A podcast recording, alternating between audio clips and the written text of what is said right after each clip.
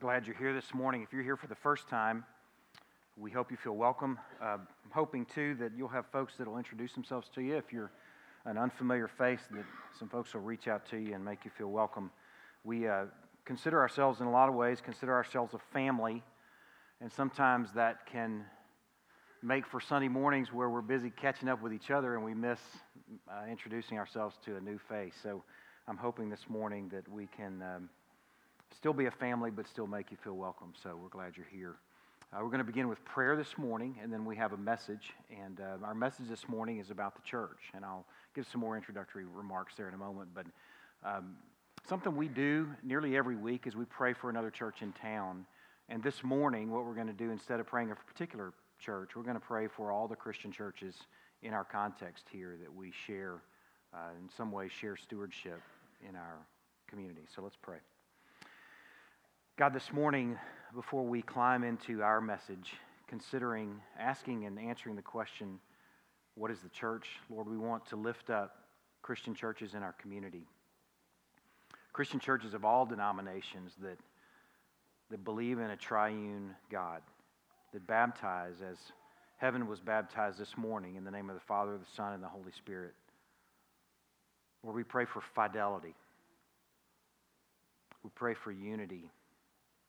We pray even in different denominations, even in different churches that meet in different buildings, for a spirit of unity, like mindedness, a common and shared desire for your name and your fame and your glory and your renown in our community. God, I pray too for a common desire for the advancement of your kingdom. I ask your forgiveness on behalf of the churches in this community for a spirit of competition over likely decades. And God, I pray that you will continue to change the heart of your people here in this community to where we will cheer for each other and cheer for your name and your glory through each other's ministry. God, I pray too as a desire to honor other churches, uh, the other brides in our community this morning and this month that we will lift up the high standard, the beautiful picture of biblically what does it mean to be the church. I pray that you will be honored in that. I pray that we will be faithful in that.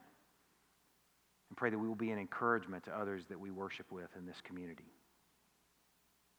We entrust this morning and this month to you. In Christ's name we pray. Amen. I'm thankful for freedom of religion. It's one of the things that we enjoy in our country, and it's not something we should ever take for granted. There are folks that are part of this church that are on the other side of the world that are serving in capacities over there, sharing Christ and being salty and bright and aromatic there, advancing the kingdom. And they're in a context where the government determines what is a church and what isn't a church. It's a scary thing to think about, and considering what went down the last few weeks in Houston Houston's mayor might appreciate that sort of design, subpoenaing local pastors and censoring pastors for their sermons and their content. Man, I'm thankful for freedom of religion and thankful that we can speak and communicate freely and enjoy God freely in this country. And I don't for a moment want to even, even invite the notion of an agency qualifying or disqualifying churches or supposed churches. But what I think is worth asking as the church this morning, not as a government, but as a church, asking and answering the question and considering what constitutes church biblically.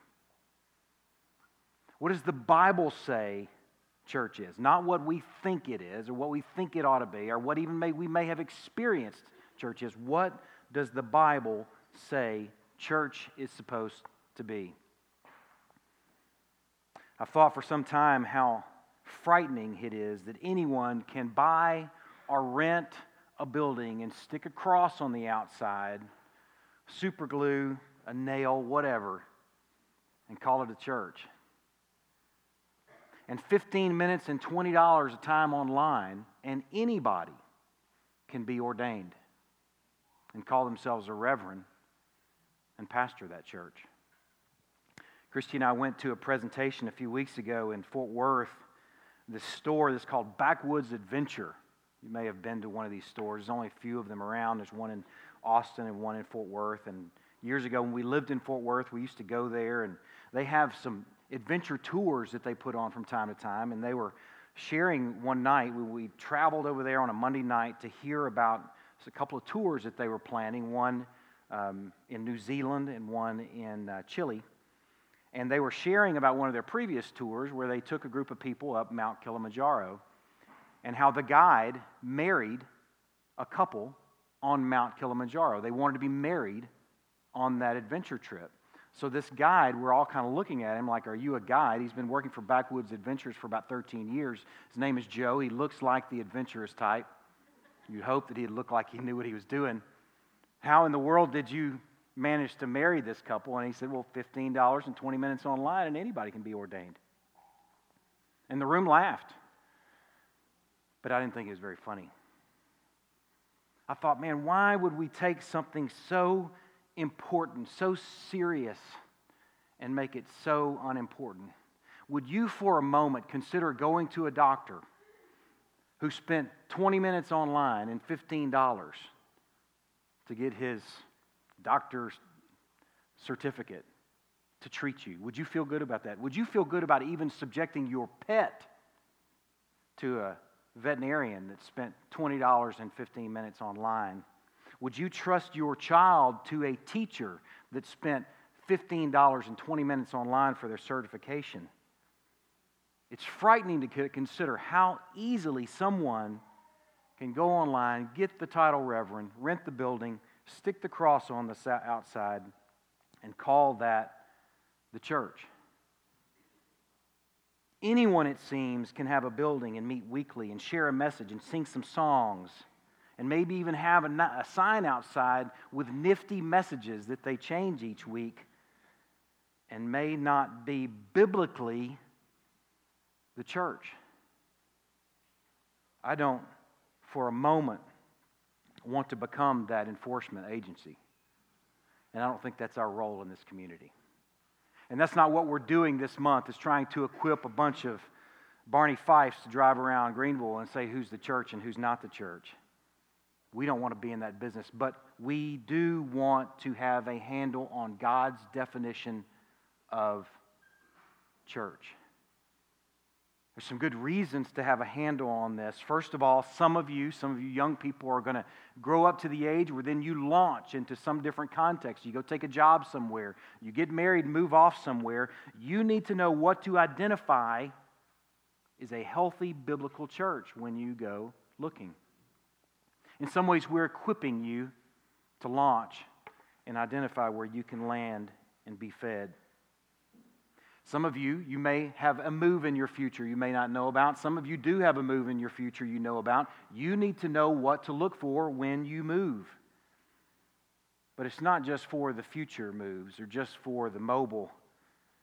A good reason to ask and answer this question is so that we as a church can know what to plant and what to reproduce. We as a church consider church planting important. We're not building a dynasty here. We're not out to have the biggest church in Greenville. We're out to have a church that is multiplying. It's planting other viable, healthy churches where they can reach people in different contexts where we aren't. We need to know, first of all, how to identify where the church isn't. There may be lots of church buildings with lots of crosses stuck on the outside of lots of buildings and lots of reverends within, but there may be biblically a void of church or a, a void of biblical church. So we need to know where it's missing by being informed from God's word of what it is. And then we need to know what to plant, what to then go establish. And lastly, we need to know as a church how to walk in obedience ourselves. We need to know where we're falling short. We need to know what we ought to be. We need to know what His intentions are for the church. So in November, we're going to deal with this question what even is church? Over the course of the month, I'm going to share some different things that, that might happen if we don't ask this question. I'm going to share some different things that will help kind of develop further the problem, but that's as far as the development I want to, as far as I want to go in the develop this morning. I want to launch right off into our definition of church. We're going to, over the course of the month, develop a definition, a sentence of what the church is. And this morning we're dealing with one reality first that the church is a people. The church is a people. Turn to Genesis chapter 12. Given that I established early on in this morning that we were going to try to ask and answer this question biblically, we will be spending our morning in the Word. And we will be going to various places. And what our, my goal is this morning is that we're not parachuters. We could parachute into the New Testament, and we may really have no sense of how we got there. So instead of being parachuters into the New Testament, we're going to go back to the very beginning of the story. Not to Genesis 1 beginning, but not long after that, a beginning with a man named Abram. Genesis chapter 12. We're going to establish first this morning that Israel was a people. Genesis chapter 12. Now the Lord said to Abram, Go from your country and your kindred and your father's house to the land I will show you and I will make of you a great nation. I will bless you and make your name great, so that you will be a blessing. I will bless those who bless you, and him who dishonors you I will curse. And in you all the families of the earth shall be blessed. God, from the very beginning, this, this theme that's developing, or this storyline that's developing through our Old Testaments, begins with this covenant that he makes with Abraham. And in this covenant, God calls Abram and he promises to make of him a great nation. What you're going to see in these next few minutes is what he's saying I'm going to make of you a great people, a great nation, and a great people.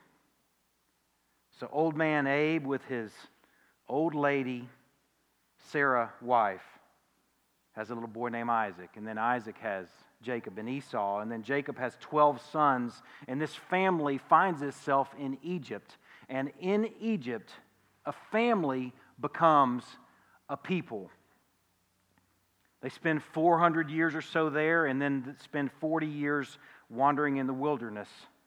Turn to Deuter- Deuteronomy chapter 4. That's where we're going to pick up. Fast forwarding 440 years later, after they land themselves in Egypt to hear where they are perched, ready to go into the promised land. They're about to cross over the Jordan on dry ground. Moses is spending the book of Deuteronomy on Mount Nebo, coming up and back and forth down the mountain with a message for the people, preparing this people as they go into the promised land. And we're going to just consider a few passages over the course of this book. Deuteronomy chapter 4, verse 20 is the first passage I want you to see. Here, God, through Moses, is encouraging the people as they go into this promised land not to worship idols, not to take on the Amorites, the Amalekites, the Jebusites, the Philistines, not to take on their gods. Here in verse 20, he says, The Lord has taken you and brought you out of the iron furnace, that's out of Egypt, to be a people of his own inheritance as you are this day. He was re- he's, he's informing and preparing these people, or reminding them and equipping them with the reality that God rescued them for a purpose to be his people. It was rescue with design. They are rescued in order to be his people. Look over at chapter 7, beginning in verse 6. We're going to look at a handful of passages here in Deuteronomy. This one's probably the most informative of the ones we're going to look at. In Deuteronomy chapter 7, verse 6, he says, You are a people. You're a rescued people. We've established that so far. Rescued for a purpose, so that they would be his people. You are a people holy, are set apart to the Lord your God. The Lord your God has chosen you to be a people for his treasured possession out of all the peoples who are on the face of the earth. And it's not because you are more in number than any other people that the Lord set his love on you and chose you, for you were the fewest of all peoples. But it's the, because the Lord loves you and is keeping the oath that he swore to your fathers, that oath that we read beginning our morning, that oath made to Abram, that the Lord has brought you out with a mighty hand and redeemed you from the house of slavery, from the hand of Pharaoh the king. Know therefore that the Lord your God is God. Here in this passage, he establishes that he is calling, he has rescued a holy people set apart for the Lord. He has rescued a chosen people. They are a treasured people, this passage tells us. They are a loved people, this passage tells us. And they are a redeemed people. It appears that God is basing his reputation on rescuing and redeeming and building a people. Have you thought about God that way as a people builder, a people maker, a people redeemer. He's building his reputation on having rescued and redeemed and building this people. Turn, turn over to chapter 14. Look at verse 2.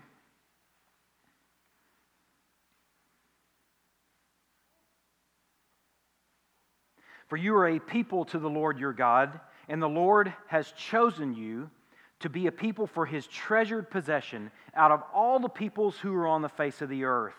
Look over later in the chapter in verse 21. You shall not eat anything that has died naturally. You may give it to the sojourner who's within your towns that he may eat it. Or you may sell it to a foreigner, for you are a people holy to the Lord your God. This choice of this people, this building this people, this identity that He's given this people is so profound. It impacts everything that they do, in fact, even to the degree of what they eat. That's how important it is. This people that He has rescued, this holy people, this chosen people, this treasured people, this loved people, this redeemed people, even to the point of what they eat. It's so profound. Look over at chapter 26.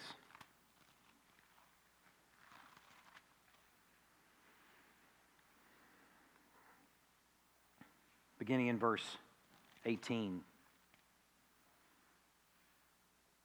And the Lord has declared today that you are a people for his treasured possession. Do you think he wants this people to be aware that they are his people? It's easy to miss out on themes like this because very seldom do we read an entire book in one sitting. Very seldom are we intentional looking for repeated phrases, repeated words in a book. But here this morning, we're taking a little shortcut to some snippets and a theme that runs throughout the book of Deuteronomy before they go over into the promised land. Don't forget you're a people and a treasured people. That they had a treasured possession, and He's promised you that you are to keep all His commandments and that He will set you in praise and in fame and in honor high above all nations that He's made, and that you shall be a people holy to the Lord your God as He promised. Their identity as a people is connected to their obedience. Why are they called to obey? Because they're His treasured possession. Obedience so easily flows from identity and here he's building it into this people. Look at chapter 28, just across the page in verse 9 and 10. The Lord will establish you a people holy to himself as he has sworn to you, if you keep the commandments of the Lord your God and walk in his ways. And all the peoples of the earth shall see that you are called by the name of the Lord, and they shall be afraid of you. A people who are identified, a people who are called by the name of the Lord. And now let's end the book over in chapter 33. It's not quite the very last scene of the book. The last scene is Moses' death on Nebo. This is just shy of that as he's blessing the nation of Israel just before he dies. And in case we've missed the theme up to this point, let's see how this book of Deuteronomy ends in verse 29 of chapter 33 Happy are you, O Israel. Who is like you? You're a people saved by the Lord. The shield of your help, the sword of your triumph. Your enemies shall come fawning to you. You shall tread upon their backs. He is building into this people before they go into the promised land their identity as a people. And right here, he's saying, You're already a triumphant people. Built from a promise to an old man with a barren wife. A people was born in Canaan. A people was raised in Egypt. And then Israel, as a people, is led out of Egypt through mighty acts of judgment called the plagues. And then a people crossed the Red Sea on dry ground. A people wandered in the wilderness for 40 years. A people crossed the Jordan into the promised land. And then God continues to engage them as a people, blesses them as a people, and judges them as a people. Now, let's fast forward 900 years. Turn to the book of Daniel. We're going to look eight, 900 years later to a man named Daniel. Daniel chapter 9 is where I would like for you to look. We're going to see how one of these members of this people thinks 900 years later. We're going to think about, we're going to take a look at how this member of this people prays. This man that we're going to consider here in a moment is now in exile in Babylon by himself. As far as we know, he just has a few of his pals with him. Their Babylonian names, Shadrach, Meshach, and Abednego, the more well known versions of their names, maybe his only buddies. He's probably here without his family, by himself as an individual. Let's see how this member of this people, 900 years after this, after where we were just reading, let's see how he prays, beginning in chapter 9. In the first year of Darius, the son of Ahasuerus, by descent a Mede, who was made king over the realm of the Chaldeans, in the first year of his reign, I, here an individual, Daniel, perceived in the books the number of years that, according to the word of the Lord to Jeremiah the prophet, must pass before the end of the desolations of Jerusalem, namely 70 years.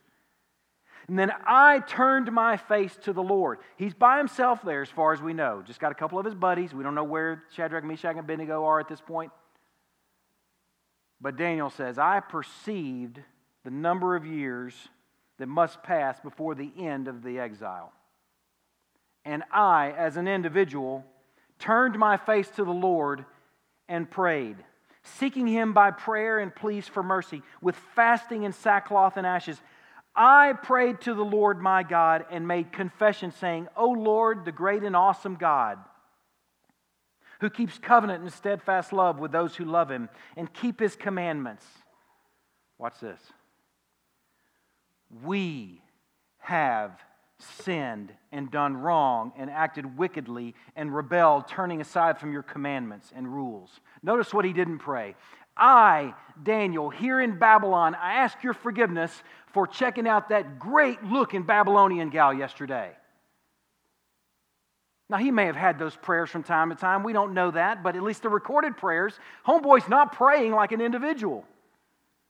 He's praying as an individual, but watch how he prays with we's and ours and us's, identifying himself as part of a people. We have not listened to your servants, the prophets, who spoke in your name, to our kings, our princes, and our fathers, to all the people of the land. To you, O Lord, belongs righteousness, but to us, open shame, as, it, as at this day to the men of Judah to the inhabitants of Jerusalem and to all Israel, those who are near and those who are far away, in all the lands to which you've driven them because of the treachery that they have committed against you.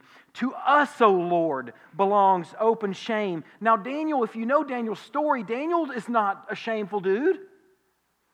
He's the guy that we show our kids in our little Sunday school classes, a beautiful picture of faith. In fact, he's in the faith chapter, or at least alluded to, rescued from the mouths of lions. Yet he's praying as an us. He's praying as part of a people. He's seeing himself as an individual praying as part of a people. To us, O Lord, belongs open shame to our kings, to our princes, and our fathers, because we have sinned against you. To the Lord our God belong mercy and forgiveness, for we have rebelled against him. It's we that landed us in Babylon. It's a we thing. Our people are guilty. We've not obeyed the voice of the Lord our God by walking in his laws, which he set before us by his servants, the prophets. All Israel has transgressed your law and turned aside, refusing to obey your voice. And the curse and oath that are written in the law of Moses, the servant of God, have been poured out upon us because we have sinned against him. Man, let's keep reading. Let's just take this in, this individual praying and thinking as a part of a people. He has confirmed his words, which he spoke against us and against our rulers who ruled us, by bringing upon us great calamity. For under the whole heaven there's not been done anything like what has been done against Jerusalem. As it is written in the law of Moses, all this calamity has come upon us, yet we have not entreated the favor of the Lord our God, turning from our iniquities and gaining insight by your truth. Therefore, the Lord has kept ready the calamity and has brought it upon us. For the Lord our God is righteous in all the works that he has done, and we have not obeyed his voice. And now, O Lord our God, who brought your people out of the land of Egypt with a mighty hand, and have made a name for yourself, as at this day we have sinned, we have done wickedly. O Lord, according to all your righteous acts, let your anger and your wrath turn away from your city, Jerusalem, your holy hill, because of our sins and for the iniquities of our fathers. Jerusalem and your people have become a byword among all who are around us. Now, therefore, O our God, listen to the prayer of your servant and to his pleas for mercy, and for your own sake, O Lord, make your face shine upon your sanctuary, which is desolate. O my God, incline your ear and hear. Open your eyes and see our desolations and the city that is called by your name. For we do not present our pleas before you because of our righteousness but because of your great mercy. O Lord, hear, O Lord, forgive. O Lord, pay attention and act. Delay not for your own sake, O my God, because your city and your people are called by your name. When you really take this in and you consider this individual representing the people of God and praying as a member of this people, identifying himself even with their guilt even with their consequence. He's not saying, God, I wish you would just do in those guys that caused us all to land here in Babylon and Assyria. All those guys that were unfaithful. He's identifying himself with the people of God as unfaithful. He sees himself as fitting into one big story, as one little tiny cog of one big machine, the people of God. And here he is, this little bitty piece, begging for forgiveness for the other pieces and the whole. He sees himself as part of a people. Man, the reason I think this just this just doesn't even register for me is because I'm a modern Westerner just like you. And I don't mean a Westerner like wearing cowboy boots, Westerner. I mean an American we view ourselves as individuals. It's something that's built into us. We won't want to be cogs. I read somebody, something somebody was quoting the other day, and they referred to something called sheepism, kind of an urban dictionary type word. Sheepism, where you just a bunch of sheep. You know, you don't want to be in some crowd of bunch of sheep with no identity and no mind and no decision of your own, just following the crowd like a lemming. We don't like that idea, especially not as a bunch of Americans. Man, individualism is built uh, into us from the very beginning. We don't like to be a cog. We don't like to be a part. We want to be unique. As I read Daniel's prayer here, I'm reading this prayer saying, I don't pray this way. I don't even think this way. Because I think like an individual, probably like you do. Years ago, when we considered this sermon series for the first time, I considered advertising. Maybe advertising's to blame here in, the, in our context. You know, maybe Um, we can consider the things that we're inundated with that maybe have built into us this identity as individuals, as islands. I read this quote about advertising from a guy named Stephen Leacock. He said, Advertising may be described as the science of arresting human intelligence long enough to get money from it. I like that, man. If you really pay attention to the, to the commercials that we watch, t- sometimes Christy and I turn to each other, are we this stupid? Is anybody really this stupid that they would buy this because of this commercial? And apparently they work. But individualism is a theme of advertising, especially here in America. Individualism has come to be understood as one's self expression and self reliance, the, the ability to be independent and powerful. And the counter to individualism is conformity or sheepism or being like a lemming. We don't want to do that. Not me. I'm going to show you a video of an Adidas commercial that was out a few years ago. Let's go ahead and run that video. I want you to watch this and listen for the message of this video. This is Muhammad Ali. Some people listen to themselves rather than listen to what others say. These people don't come along very often. But when they do, they remind us that once you set out on a path, even though critics may doubt you, it's okay to believe that there is no can't, won't, or impossible. They remind us that it's okay to believe impossible is nothing. look at you. You see that little flash there at the very end? It's an Adidas commercial. I mentioned that beforehand. But I want you to think about this for a minute. That's an Adidas commercial. The theme of this commercial, the point that's being made, and their quote there are those that listen to everybody else and those that listen to themselves. And the ad is making the statement soberly that there are very few who do the latter, listening to themselves like an individual. The cultural value of individuality, self actualization, and independence is the selling value for the product that Adidas is aiming to put forth. Adidas is, is trying to, to be conceived as a product that individuals will buy, that independent thinkers will purchase. And think about that for a minute. If this commercial is, is successful, then all these individuals, these free thinkers, are going to go out and buy the shoes and they're all going to be walking around. Everybody's going to be wearing Adidas. The more this appeals to the individual, the more homogenous the brand. Everybody's wearing Adidas. Remember the quote that I read at the beginning Advertising may be described as a science of arresting human intelligence long enough to get money from it. You watch a commercial like this and you see Muhammad Ali out there getting some, and it's compelling. It's compelling because it speaks to the individual, the Rambo, the Muhammad Ali in every single one of us. Man, the irony here, I'm thinking it says there are those that listen to everybody else and those that listen to themselves. And I'm sitting here thinking, man, and it says that there are very few that do the latter. Not in my experience. In my experience, we're really good at listening to ourselves.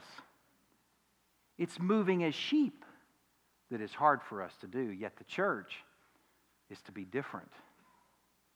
The church is not to be like Muhammad Ali. Put that uh, Burger King ad up here. Some of y'all remember this Burger King ad from years ago? Have it your way. Let's put you right at the center of things. Let's put Muhammad Ali, let's put Rambo right at the center. You have the right to have what you want exactly when you want it because on the menu of life, you are today's special, and tomorrow's and the day after that. And well, you get the drift. Yes, that's right. We may be the king, but you, my friend, are the almighty ruler. Okay, you can take that down. Appealing to the individual. We love it. We love it. Give me that Burger King burger. Give me those Adidas shoes because the individual in me really, really enjoys it. In the 90s, when I was in, in the Marine Corps, the Army came up with an advertising pitch. And you might be familiar with it, you might remember it an Army of One. You might remember some of those commercials. An army of one. And it was funny because the guys that were on active duty in the Marine Corps, and ironically, the guys that were on active duty in the Army were saying, that's kind of stupid. Because an army of one isn't effective at anything. And an army, if it's to be effective, or a Marine Corps unit, is not to be effective as a bunch of individuals. But remember, we were out on the heels of Rambo, who was, in fact, an army of one, and we loved it because we love the message that appeals to individualism. But the church is to be different. Why does this message of individualism appeal to us? I think probably at heart because we're all glory thieves and we love to be the center of things and we love to be made much of. And we don't need our human intelligence to be arrested for long for these sorts of things to appeal to us. But the church is to be different. Imagine for a minute if Daniel was to be praying like a modern, if Daniel prayed like a modern Westerner. Imagine Daniel's prayer. I alluded to one of them God, Father, forgive me for looking at that hot Babylonian babe.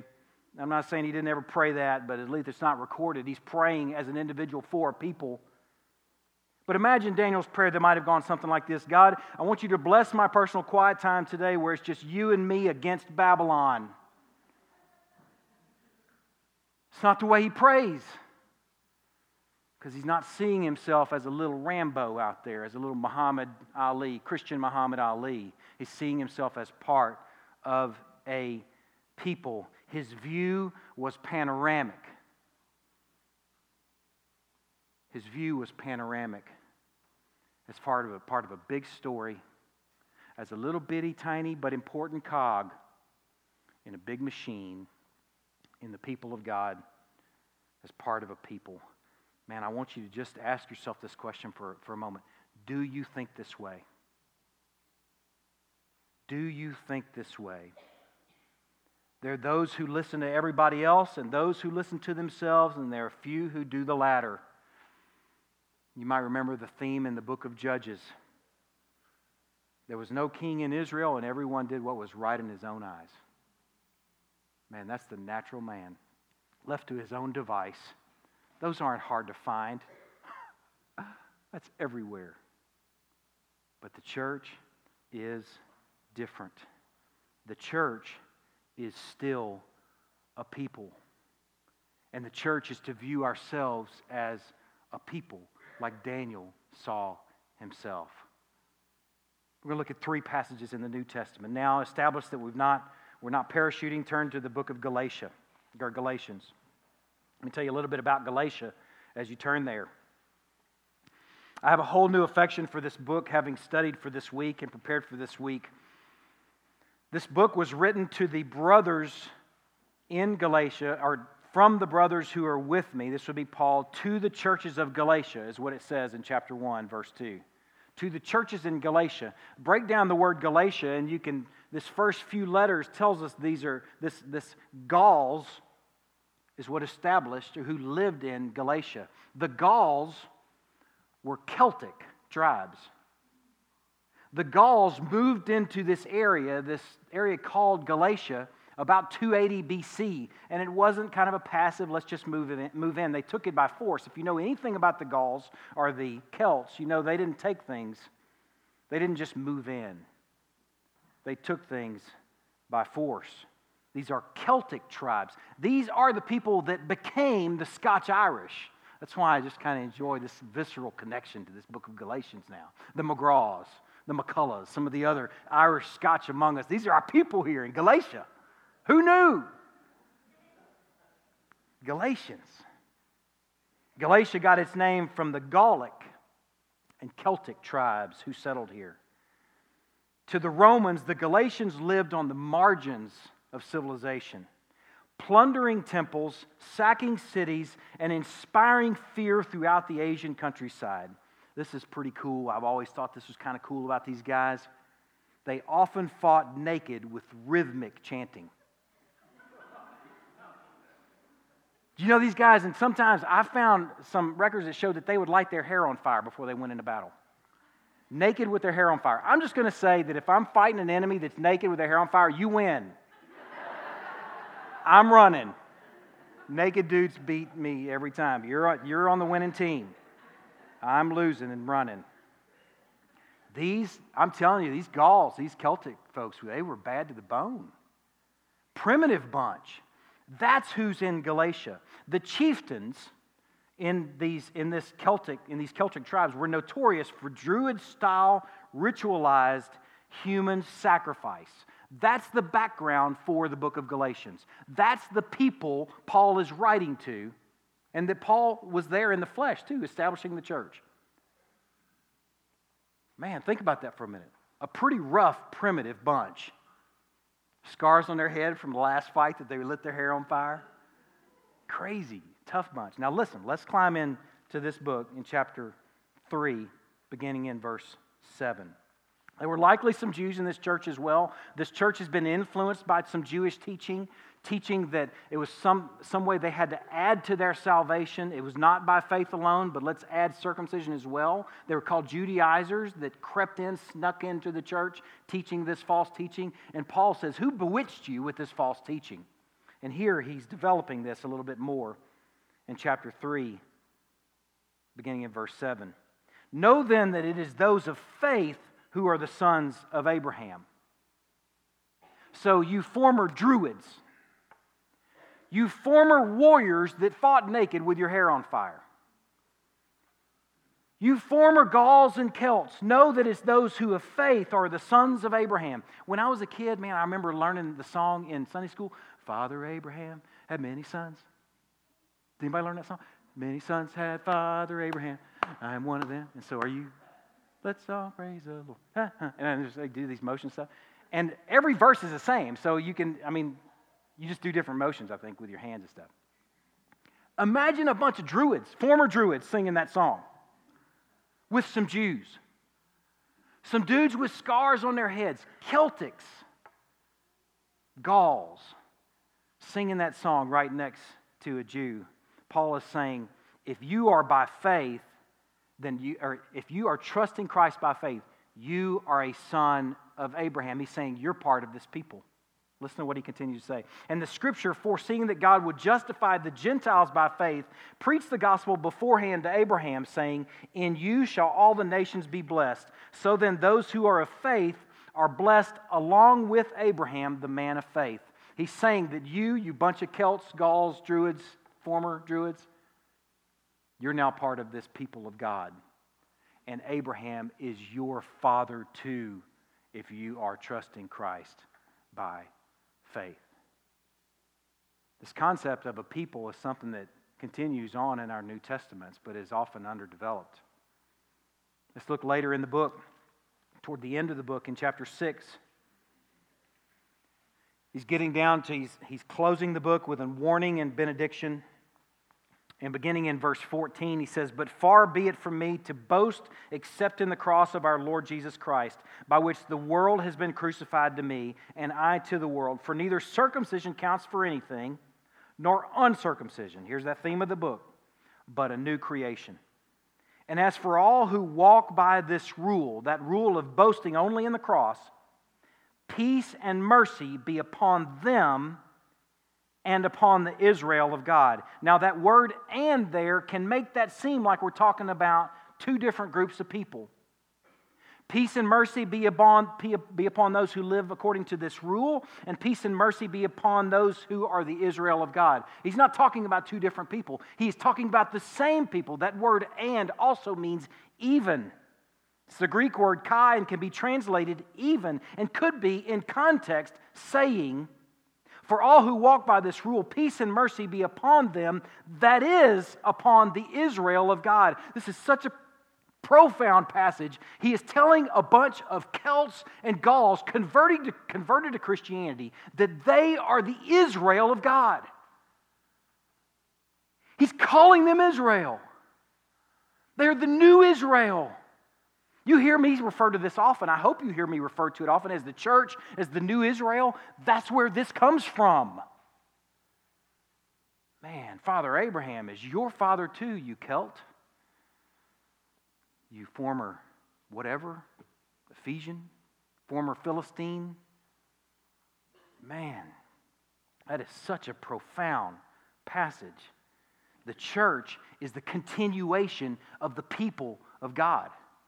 Now, let me just prepare you for something. We're going to look at two more passages, and I'll tell you where they are. One is in Ephesians chapter 2, and, and also 4, so three more passages, and then 1 Peter 2. But I'm going to prepare you for something at the end of this sermon, which we're getting close. You're going to see how practical that it, this is here in just a moment. This isn't just a data point for you to collect, some sort of academic, oh, okay, we're private people. This is so practical. You're going to see how relevant this is here in just a moment. Okay, turn to Ephesians chapter 2.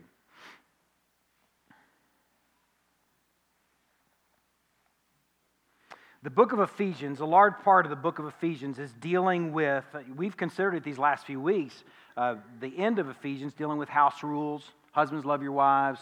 Christ loved the church. Wives, submit to your husbands. Children, obey your parents. You may remember that just a few weeks ago as we considered the marriage series. But the book of Ephesians as a whole is about a wall between Jew and Gentile being destroyed through the work of the cross and a new people being built. That's what the book is about. So listen to these passages in those terms, beginning in chapter 2, verse 11. Therefore, remember at one time, you Gentiles in the flesh, you Ephesians I didn't study the Ephesians context like I did the Galatians, but they're Roman Empire people. They're Gentiles. We could call them almost like Philistines. They're not Jews. And he's saying, You Gentiles, remember that these Gentiles in the flesh, called the uncircumcision by what's called the circumcision, or the Jews, which is made in the flesh by hands, remember that you were at one time separated from Christ, alienated from the commonwealth of Israel, and strangers to the covenants of promise having no hope and without God in the world. But now in Christ Jesus, you who once were far off have been brought near by the blood of Christ. For he himself is our peace, who has made us both one and has broken down in his flesh the dividing wall of hostility by abolishing the law of commandments and ordinances that he made that, that he might create in himself one new man in place of two. Now, that word man there, I want to introduce you to a concept that you're going to see here again in a moment. When you read that word man, remember he's talking to a bunch of people in a church. He's talking to Jews and Gentiles. He's talking to Gentiles who once were far off, the Ephesians in this context. And he starts talking individual man. You two, Jew and Gentile, might become one. He's not talking about the church becoming one man. He's talking about through what Christ has done, the church, Jew and Gentile, becomes a whole new humanity, a whole new person, a whole new people. That's the context for this passage. That he is through his, through his, the torn flesh, that he has broken down the dividing wall of hostility and made one new man, one new humanity in place of the two, so making peace. And he might reconcile us both to God in one body through the cross, thereby killing the hostility. And he came and preached peace to you who were far off, and peace to those who were near. For through him we both have access in one spirit to the Father. So then you are no longer strangers and aliens, but you are fellow citizens with the saints and members of the household of God. This passage here is about what has been accomplished through the work of the cross in building a whole new people that includes Gentiles faithful Gentiles who have entered into this family and this people by faith. Flip the page over to chapter 4, beginning in verse 17.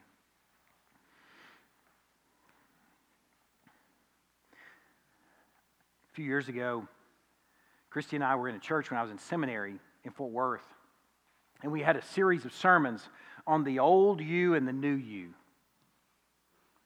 If some of you have been around church for a period of time and someone preached through Ephesians, I wouldn't be surprised if you had considered these passages in terms of the old you and the new you.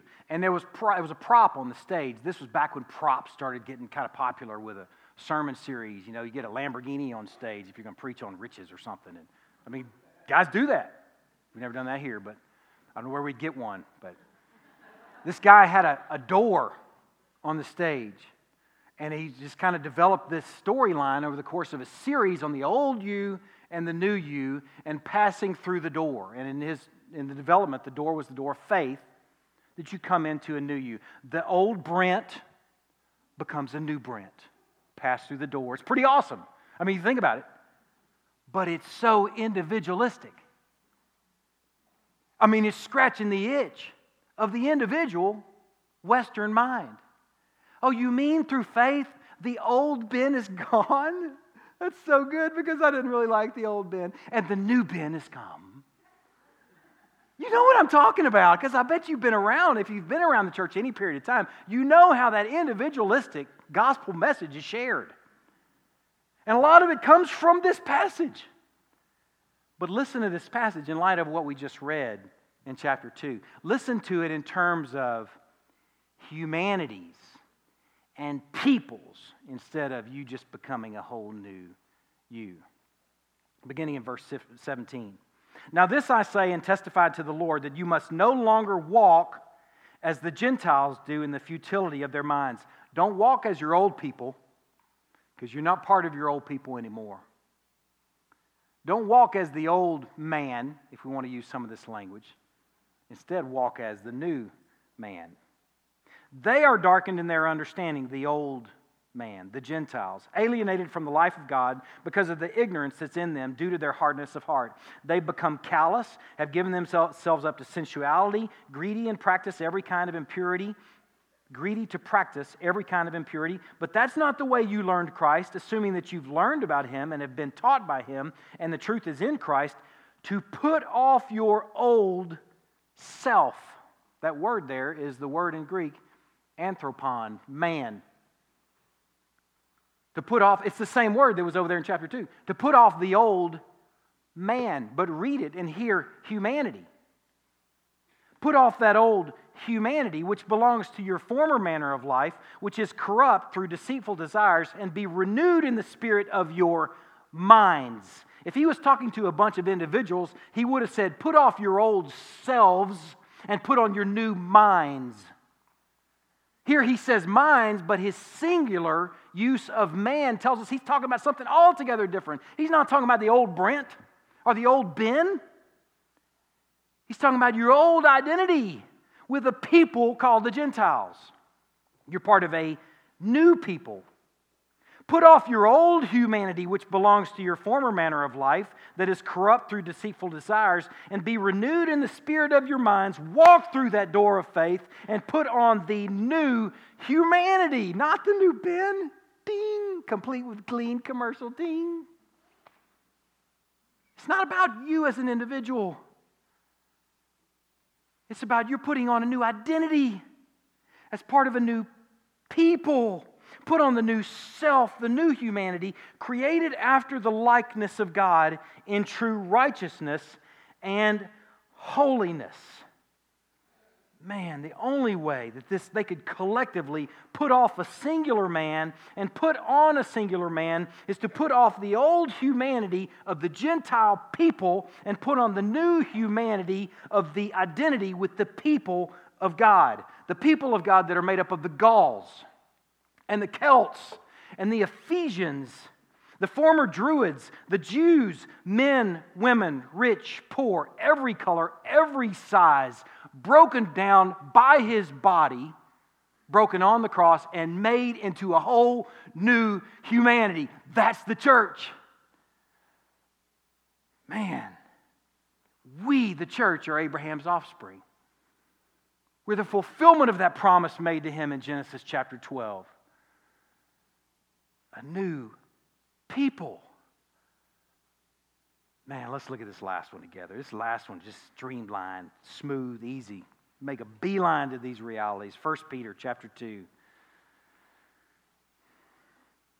Peter writes this letter to the elect exiles of the dispersion in Pontus, Galatia. We got our Scotch Irish in there. Cappadocia. We got the guys that started making cappuccino. We got Asians, we got uh, Bithynians, we got people all over the Roman Empire he's writing this letter to. And you might think that he's writing to a bunch of Jews. You know, it's funny how Paul focused his ministry on Gentiles and Peter focused a lot of his ministry on Jews, but yet this letter is written to Gentiles by Peter. He's, written to, he's writing to Gentile believers. There are a couple of clues that he's writing to Gentiles here. One is in chapter 1, verse 14. He says, As obedient children, do not be conformed to the passions of your former ignorance. And then later in verse 18, knowing that you were ransomed from the futile ways inherited from your forefathers. Those are both signs that he's writing to Gentiles here. And listen to what he says about some Gentiles over there in verse 9. He says, You bunch of Gentiles, you bunch of Celts, Gauls, Ephesians, all kind of Pontus, Cappadocian believers, you are a chosen race, a royal priesthood, a holy nation a people for his own possession. Does that sound like Deuteronomy? All those passages we read in Deuteronomy? A people for his own possession. That's us. He's writing to the church. We're a people for his own possession, that you may proclaim the excellencies of him who called you out of darkness into his marvelous light. Once you were not a people, you're a bunch of druids or whoever you might have been, but now you are God's people. Once you had not received mercy, but now you have received mercy. The church is a chosen race, a holy nation, a people for his own possession. And once we were not a people, but now we are. And here he puts in the same sentence once you had not received mercy, but now you have. Do you realize how often that is the substance and whole of the salvation message? You need mercy and you find it through Christ, but this is put on par as you were not a people and now you are, with you didn't have mercy and now you do. Some of you, this may be the first message you've ever heard pointing you toward the reality that you are, they, you are part of a people that is as much good news as you have received mercy. Gracious, it's good news. Let me show you why. Let me show you why. I'm going to deal with just three things very briefly. That viewing the church as a people deals with these three problems. And then it gives you one beautiful reality to live on and enjoy. These three problems I'll deal with first. The first is church as a building. I studied some church architecture history and found that the earliest church that we know of from archaeological records was in 229 AD in Syria. The Dura Europos is what it was called. It's the first one. There were plenty of others to study after that. In 312 AD, Constantine took control of the Roman Empire, and Christianity became the religion of the empire. And Constantine loved building some basilicas, boy. Ooh wee, some basilicas and churches, man. Anywhere something holy had happened. Somebody scratched their holy behind in the first church of the holy behind over here. Anything that happened in the church story, I mean, the, the story of the, the Old Testament or when Christ was here, man, let's build a church there. These structures are built all over the world, connected to some holy event. Church of the Holy Sepulchre, built in Jerusalem, stuff like that. The birthplace, the baptism, Mount of Olives. And then in the middle of Middle Ages, cathedrals were built all over Europe. And what I want you to realize is we have 1,800 years of developing view of the church as a building. 1,800 years of about a 2,000 year old story. But if you go back to the very beginning, you find that church was a people. A people. It wasn't a building, it was a people. I was thinking about this this week. I was talking with Christy and the kids about it. I said, you know, to call the ch- to call where we meet the church would be like calling a synagogue the Jew. You drive by a synagogue, there's the Jew. That's not the Jew, that's where the Jews meet.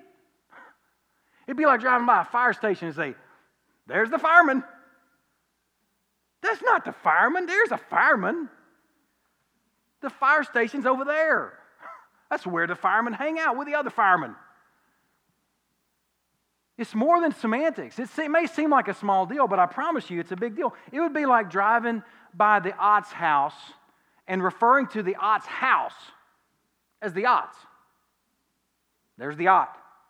There it is. There's something wrong with that. And I'm going to show you why here in a minute. It limits some things that should not be limited because it will make church in your mind, if you call it a place and you call church a building, then it will, be, it will become something that you attend. It will become something that you attend. You will begin to use language of going to church. And if you use language of going to church, then what happens when you're not going?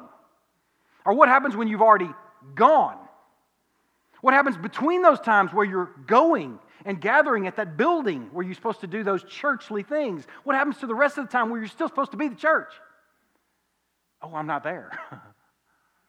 it's not time to go yet. So I'm just me.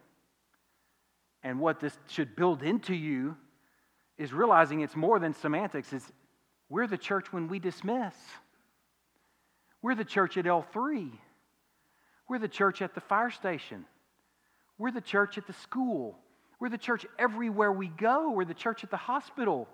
The church is mobile and agile and it's salty and it's bright and aromatic as, as it deploys, equipped and worshiping out loud wherever it might go. And if it's limited to right here on Sunday morning, to a building, to something we attend, then man, how malnourished, how impotent is the church. It's heartbreaking if you think about it. It's more than semantics. If we call the church a building, it becomes something that we attend, and it can ultimately become something that's just an activity. If it's viewed as something that you attend and some place that you go, then it can be viewed as an activity and might eventually rank with other activities like bowling or shopping or sightseeing or exercising and might just find a wee spot in your busy schedule of activities instead of impacting everything in your schedule because it's who you are. Man, it's profound when you see yourselves as part of a people. You begin to see yourselves, and here's the treat the treat at the end of the message. You begin to see yourselves as an identity rather than church as an activity, as an identity. And it will transform the way you think, it will transform the way you handle your money. Instead of saying, you know, I should do this with my money, and, uh, you know, let's make a decision about whether we should do this with our money, whether we should be faithful and selfless and big hearted and open handed with our funds. And you say, well, maybe we should do this, maybe we shouldn't. You're kind of asking that question of what, what's the right thing to do here. Go back to how God tied obedience to their identity. And realize you, when you begin to see yourself as the people of God, then you're not asking about whether or not we should do it. The question is, well, it's who we are. Of course, we're big hearted and open handed. This is just who we are. It's not something that we deliberate about. It'll change your, your decisions about your time, your time priorities. Well, I can't launch off into this because it would take me away from who I am. Why do I gather weekly with God's people? Because it's who I am. Somebody asked us over breakfast yesterday. Christy and I were meeting with another couple. They're not part of our church, but was that, they asked us over breakfast. They said, You know, we're kind of struggling with, um, with our daughter having a difficult time going to church. And tell us, be real honest, do your kids like church? And I looked at him, I said, I've never asked them. I don't know. I really didn't even know. I was like, what? It'd be like asking, do you like being a McGraw? It's who you are, Joker. I don't care whether you like it or not. Lord, have mercy. It's your identity. It just changes everything. Why do we gather corporately? It's because it's who we are. We never ask the question, do I like this or not? Think about that. Man, it will transform. Some of you that have teenagers, instead of saying, hey, teenage Bobby and teenage Sally, y'all don't go out and have premarital sex because it's wrong. Don't go out and play married because it's wrong. You have a much more powerful reason to say, don't go out and have teenage sex and play married with your boyfriend because it's not who you are. That's much stronger than, because you know you're not supposed to do that. Man, that guy has so much travel, not with just a bunch of teenagers, but should have travel with all of us. The church is people, it's who we are. We're going to have our Lord's Supper. And I want y'all to see this passage in 1 Corinthians. This is important that you see this development in 1 Corinthians because it lends evidence to what we're talking about this morning. It's an example in some ways and ties the table to our sermon. 1 Corinthians chapter 11, beginning in verse 17. If you know the story of the Corinthian church, you know that the Corinthians are not exactly the model church. Paul starts first or second Corinthians with it, I can't remember which, with just a real emphasis of how much he loves them. And I'm just thinking, man, I hope I have that much love for somebody that's so hard to love, because Corinthian church is a mess. It is what I would, what the word I would use from the Marine Corps they are a soup sandwich. They are a mess. And this is an example of some of what's going on in the church in chapter 11, verse 17. And I know we traditionally may not have our Bibles open during, the Lord's Supper, but I want you to have yours open and look at this. It's very important that you see what develops in this.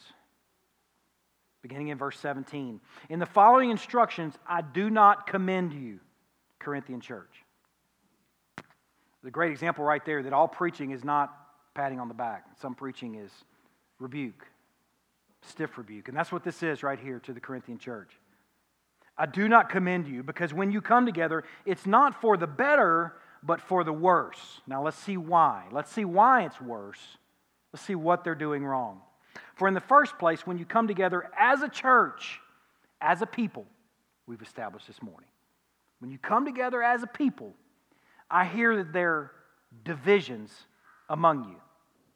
And I believe it in part, for there must be factions among you in order that those who are genuine among you may be recognized.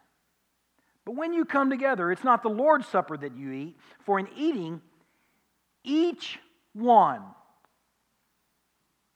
look at that, each one like a bunch of Rambos, like a bunch of Christian Muhammad Ali's are thinking with your own minds, doing what's right in your own minds, and each one is go ahead eating his own meal, doing his own thing, like a bunch of individuals. One goes hungry and another gets drunk. What? Don't you like that? What? Do you not have houses to eat and drink in? Or do you despise the church of God, the people of God, and humiliate those who have nothing? What shall I say to you? Shall I commend you in this? Nope, I'm not going to do it.